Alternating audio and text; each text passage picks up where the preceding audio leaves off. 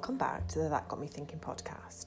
I'm your host, Nat, and today I want to talk about self help and healing because this week I've been thinking about how sometimes healing and self help and looking at our limiting beliefs is a way of keeping ourselves safe in our fear. What would happen if we just accepted our pasts and began to live in the future?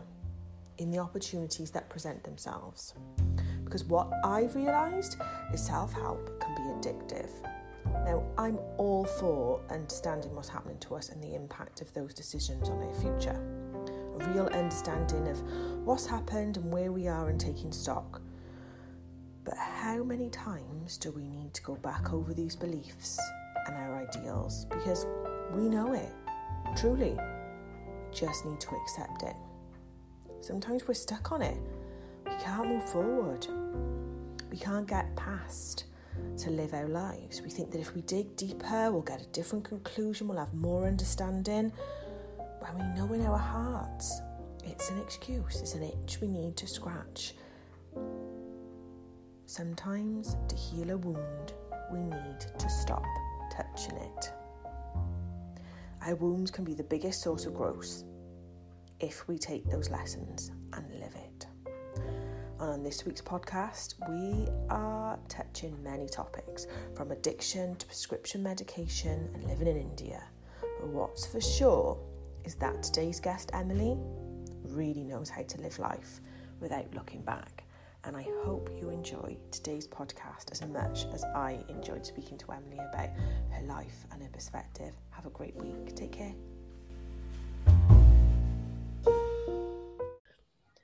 Hello and welcome back to the That Got Me Thinking podcast. I'm your host Nat, and as usual, I've got a very special guest. But this one, I'm very excited about. We have got a special friend and guest, Emily Tamayo Maher. She is a book coach, a best-selling author in women's spirituality, and she helps aspiring writers turn their own life-changing stories into books that capture the depth and significance of their experiences. Her clients have written memoirs, personal development, self help, and she is an adventurer. And she's made her life in Bogota in Colombia with her husband and her son. She writes blogs and writing resources and can be found at the Meaning Method. Emily, welcome to the podcast. Thank you so much. Now, we have been friends for so long, and it's my pleasure, pure pleasure. I'm so, because Oh, okay. So I love what you stand for, and I know you've be, had your community, the Writers Block, on Facebook for about three years now, and I think, uh-huh. yeah, and I think I've known you since since you started that.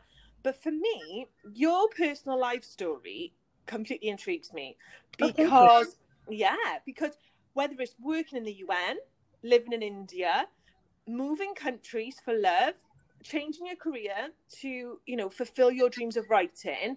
You really are living your life by following your passions which is all that this podcast is about. So i was so excited to, to really explore that a little bit more. So i guess could you could you talk us through all this emily like from the, from the un yeah yes, I suppose. Yeah, it was enough work to live through all of it. So uh, I should be able to explain it to some degree. That'll be fun. So, yes, you know, on the topic of, of you know living life by pursuing your passions mm-hmm. i like to call it you know being the author of your life it um it's been such a rich life for me there have been ups and downs and so yeah. it's not just about you know following following your whims. It's really about building a life on your strengths and contribute contributing the things that you do best to the world.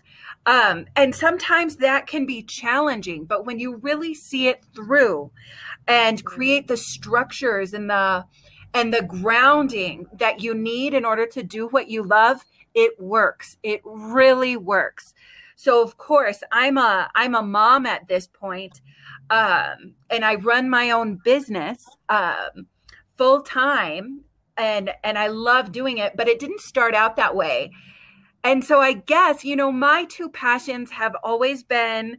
Um, you know traveling global and global development and being yeah. a global citizen on the one hand and then being a writer both fiction and nonfiction on the other and there have been a lot of twists and turns but as long as you know i up i really apply myself to the things i love with my whole heart it works mm. out you know i've been able to be the breadwinner for my family and still really earn a living doing what i love and i'm and i'm so happy to talk about it because when um, you talk about what you do and your business you can feel the passion you can feel your energy about it and it's so it's it's just you build people build off you. I think. I oh, think thank I you. When I chat to you, I'm like, oh, even if I had no idea where I was going beforehand, after I've spoken to you, I'm like, oh, but I've spoken to Emily, so it all makes sense.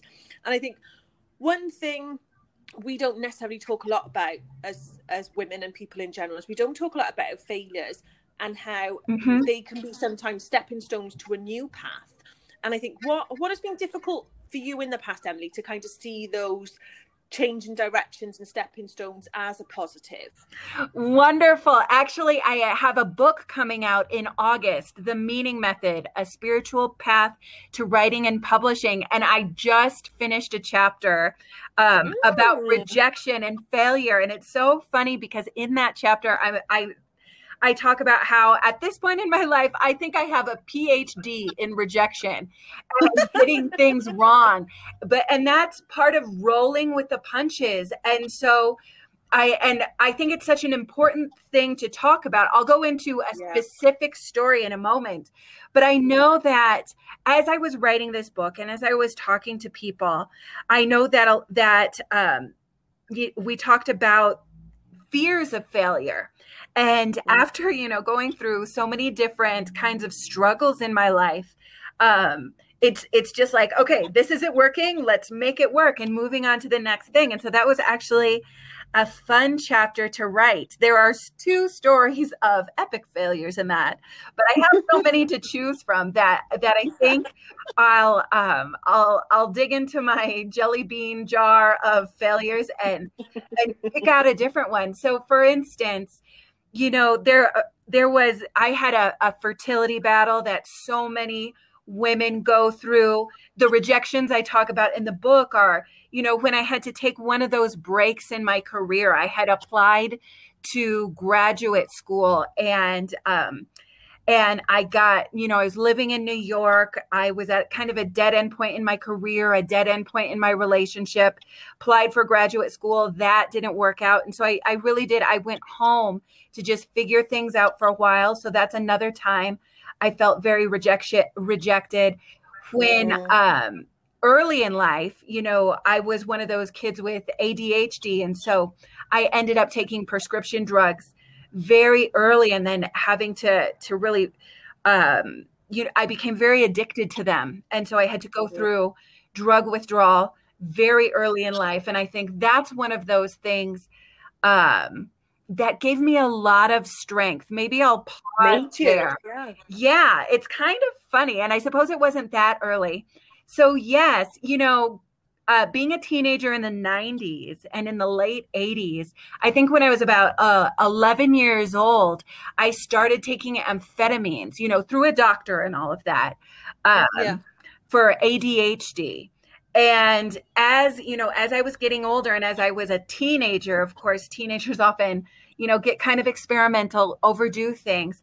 I really mm-hmm. developed an addiction to that. And I think that was a huge turning in, point in my life because you know by the end of college on the one hand you know i had i was doing a lot you know i was you know graduating with honors and all of this but i was um, relying on that drug so much i had about doubled my prescription. You know i was taking them on the side and i realized that my um, side effects had gotten so bad that mm. i was addicted and i really needed to figure out how you know after 10 years of, of taking those amphetamines i had to figure out how to leave them behind forever and it was both a wonderful and a very frightening experience because for all of my adolescence i'd relied on this prescription drug in order to be able to, um, I don't know, quote unquote, function, uh, yeah. whatever that means. Um, but yes, so it was near the end of my uh, college. It was really stepping into a new world to get off to get off that thing that you know I had so much of of that drug going into my system on a daily basis that I was very lucky to be able to spend a few nights in the hospital while I went through withdrawal. And then coming out of that and you know graduating from college to get my first job was really amazing because it was my first experience in redesigning my life. Yeah because you've had more time i suppose with with the drug than without it so it's like yeah it was about half yeah. my lifetime yeah 11 to 22 so that's mm-hmm. exactly yes that's exactly half my lifetime at that time. You know, now I'm 40. Yeah. But so that was a long time ago. But looking back at that experience, it really was leaving behind the past and moving into the future right after college you know i was really burned out and really scarred by that experience of um of you know going through therapy. I didn't go to a full rehab program. I just did it with the college therapy program. And then you know the help of um of doctors but then i started doing a, a, a, volunteer program that really you know it was a spiritual volunteer program and it was really opening up to a new life so i suppose the way that that particular epic failure not the last not the first nor the last but it was one of those experiences of resilience where it was yeah. you know being able to objectify a certain period of my life realize the mistakes, realize what was going on, and then just looking forward with hope and optimism and a lot yeah. of courage, a lot of strength, and then designing what life I wanted life to look like. So it was going from that experience with having those um, real, you know, tough burnout drugs in adolescence and college. And then I was able to go into a into a, a spiritual um, volunteer program that started in St. Paul or St. Paul, Minnesota, and Minneapolis in the Twin Cities in Minnesota, in the U.S. Then from there, I was able to build and get an internship at the United Nations. From there, I was um, a, I got I did more, you know, paid kind of a stipend paid volun, uh, volunteering in India which was another life changing experience. But it was all about resilience and um, designing what you want out of life and figuring out how to make it work. Wow.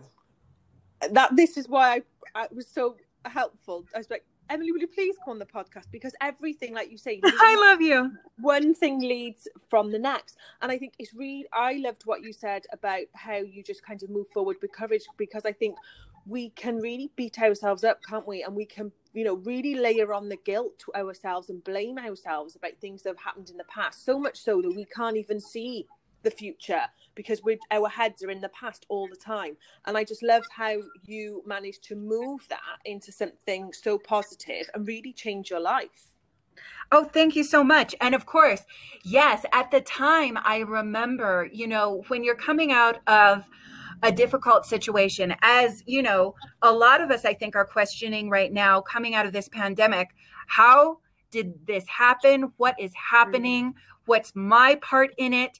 What's you know as as a as a globe as a world you know what's going on here? And so of course you know that was 20 years ago. And so um almost 20 years ago. And so now i feel so objective about it uh, yeah. that it's great. And then I can just look. That was my first real go at, you know, separating from a earlier version of myself, looking at it honestly. And so then it's a pattern that I think we can repeat in a macro sense and in a micro sense over and over again.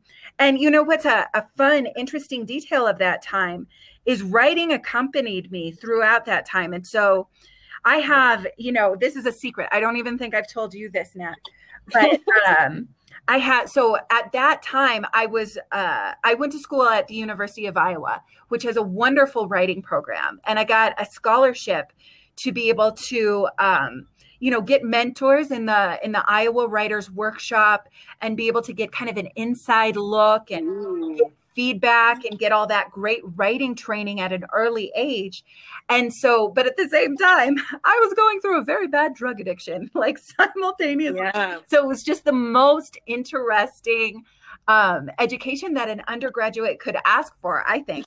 But it's so funny that I really did. I had a novel I was working on at the time, which was, it was about uh, a little girl watching her brother go through um, an addiction to amphetamines, not coincidentally. I was just uh, about to say. yeah, exactly. I, where did the inspiration for that come from? Anyway, it, it was really it was another big part of the lesson because i think whether you're writing a journal if you're writing a book the book is also writing you the project you, is yeah. also writing you and so yeah. i will i'll i'll tell you that the reason that it's a very loving secret but of course that book was a mess and it will never uh, be published but it did save my life in so many ways and so i always keep that in the bottom drawer of my oh, desk because it's the foundation of everything that's come yeah after that. And so as i think that maybe one of the little pieces one of the little gems that i can take away from that in the distance that i think everybody can use right now as we're coming out of the pandemic you know after everything we've been through this year scribble. Who cares if it's publishable? Who cares about yeah. any of that? Just start to scribble out and it will lead you to the next thing as well. When I got the job at the UN, I got to start grant writing. I got to start writing newsletters for activists and do all sorts of other kinds of writing. But it really is that those two things have worked together nicely to keep writing and and and see where it leads not put too much pressure on it but just really love up that habit and i personally i think it can get you through anything I totally agree. For me, writing is to- is just so cathartic and therapeutic. If, if I yeah. can process it on paper, I think I can process it in my head. Is how I is how I personally work anyway. That's great. Yeah, because sometimes when you're just thinking about something, you know, I even if I talk something out, I even talk too yeah. fast, but I do write everything down. Uh, you know by hand and that slows me down too. to figure things out. Yep. Me too. Emily this is amazing. Okay i've got a question. So Great. you've had lots of different events in your life but has there been one that has changed your perception on how you show up or how you how you are in the world? I guess you want to know what it would probably, you know, what comes first and foremost to mind is this recent adventure of uh, leaving my job as a school teacher. I was about 30, 38 when I left my job as a school teacher. I'd been a school teacher for seven years and I became a writing coach full time. And so, you know, having a son and being a breadwinner winner in my household, I live here in Bogota, Colombia, a country I love.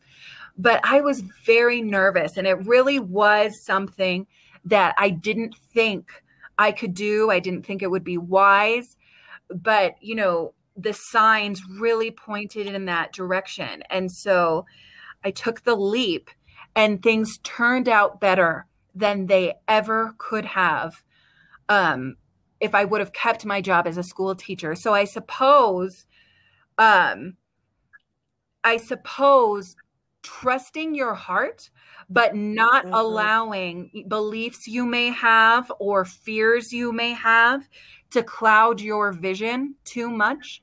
Uh, yeah. I, I think that's that's the most recent event that's really changed the way I show up in the world because I I feel like I suppose leaving that regular steady paycheck and learning how to manage a business and mm-hmm. um and serve people and you know really snowball readership for my books uh, really snowball a, a client base and a and a author platform and those different things, seeing how small daily actions really do add up to major changes. I think that's helped me to um, to show up in the world in a bigger way, to take chances that I'm frightened to take because I know that I can I can find a solution, I can solve the various problems that come up. That's changed me a lot, I think. That and your growth has been phenomenal. Oh, thank you. Hasn't it? How is it has. It's just so impressive. And I think you're so innovative on how you keep things moving. And your writing is always so interesting in how you engage with people. I think you just how you are is, is what people buy into, Emily, because you are so just so amazing to work with. And I think anyone who can see that on this podcast is and your story will certainly resonate. All your different stories will uh-huh. resonate um, with someone. Thank you for being kind of so honest and open and vulnerable and i'm sure it will help lots of women. So before we go emily have you got one piece of advice or wisdom that you think everyone should know? I suppose to tie everything together i really like this tagline you are the author of your life. And so you know just as when you're writing a book sometimes you don't see at first how things fit together. But if you can just yeah. really you know stay strong and and stare down the problems and see it through to the next thing. You really are the author of your life. You know commit to your dreams and, and make them happen. So i suppose that's kind of the theme that comes up in the end and the theme of your life from listening today. Yeah, you have to do, you have to write a memoir some someday, Emily. I'm ready. I'm ready to read Wow. Yeah. Okay.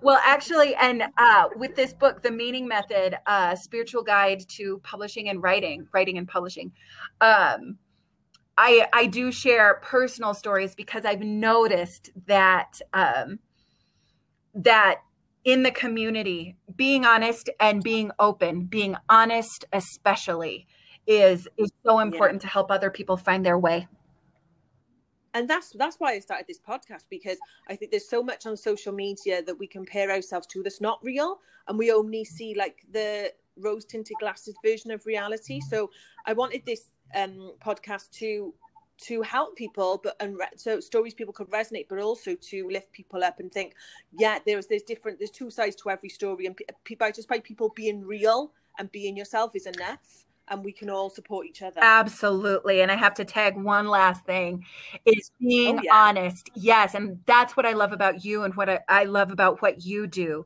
is that there is a lot, there's a lot of information out there.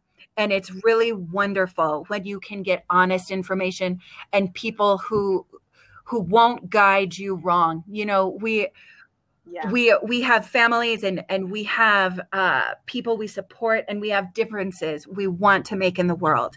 And so yes i completely agree with you. Real people are doing it and we're showing uh, and and we show one another how to keep going in a very honest way. I think that's essential. Especially for this at the moment. I think that's amazing. Emily where can people find out more about you? So my website is meaningmethod.com so meaningmethod.com is the website. And then I have a, a very active community called the Writer's Block uh, on Facebook. So if you go to meaningmethod.com, you'll see the you'll see the link to join the writers group, but or you can just search it in Facebook, the Writers Block and I will um, put your website and the group in the, the notes for the oh, podcast so people can find it too.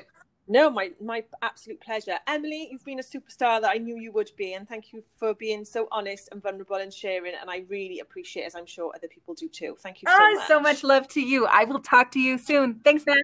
Oh, with no doubt. Bye, guys. Have a lovely week. Bye, Bye. Emily.